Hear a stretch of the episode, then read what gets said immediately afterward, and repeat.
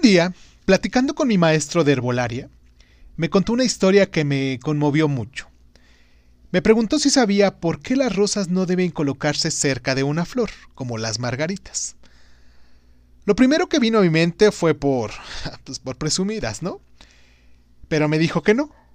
Por el contrario, cuando las rosas se sienten rodeadas de otras flores, piensan que son las más feas y se dejan morir.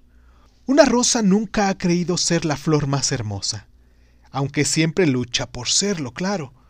Si bien nosotros sabemos que es de las flores más bellas de nuestro jardín. ¿Cuántas historias no he escuchado de mujeres y hombres que se sienten como las rosas?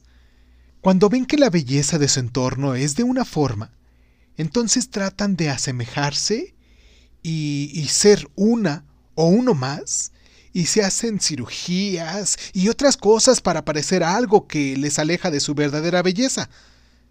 Sin embargo, los demás notamos que, precisamente por ser tan diferentes y únicos, son una belleza exótica y diferente.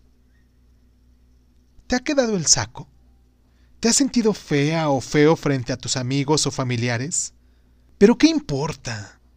Si tú eres la rosa y no las miles de margaritas.